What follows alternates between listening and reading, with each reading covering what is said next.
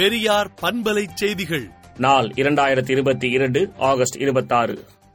தமிழக மீனவர்கள் ஒன்பது பேரை விடுதலை செய்ய இலங்கை திருகோணமலை நீதிமன்றம் உத்தரவிட்டுள்ளது. கனடாவில் நடைபெற்ற காமன்வெல்த் மாநாட்டில் நாடாளுமன்றங்களின் பெண்களின் பிரதிநிதித்துவம் என்ற தலைப்பில் மாநிலங்களவை உறுப்பினர் டாக்டர் கனிமொழி என் வி என் சோமு உரையாற்றினார். ஜெயலலிதா மரணம் தொடர்பாக அமைக்கப்பட்ட ஆறுமுகசாமி ஆணையம் நாளை காலை பத்து முப்பது மணிக்கு தனது அறிக்கையை தாக்கல் செய்கிறது.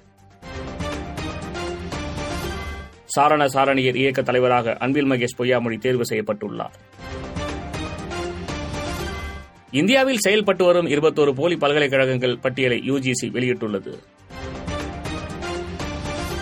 தனிப்பட்ட முறையில் தாக்குதல் நடத்தி உண்மை முகத்தை வெளிக்காட்டி துரோகம் செய்துவிட்டார் குலாம் நபி ஆசாத் என காங்கிரஸ் மூத்த தலைவர் ஜெயராம் ரமேஷ் விமர்சனம் செய்துள்ளார்.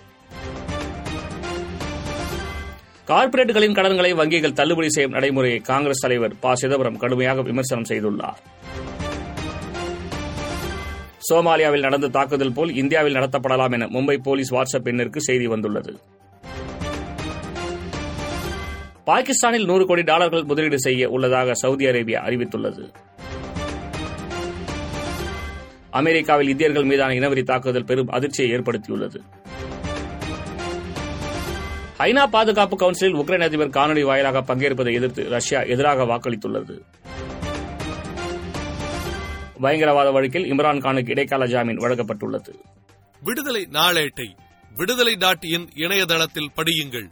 பெரியார் பண்பலை செய்திகளை நாள்தோறும் உங்கள் செல்பேசியிலேயே கேட்பதற்கு எட்டு ஒன்று இரண்டு நான்கு ஒன்று ஐந்து இரண்டு இரண்டு இரண்டு இரண்டு என்ற எண்ணுக்கு பெரியார் எஃப் நியூஸ் என்று வாட்ஸ்அப் மூலம் செய்தி அனுப்புங்கள்.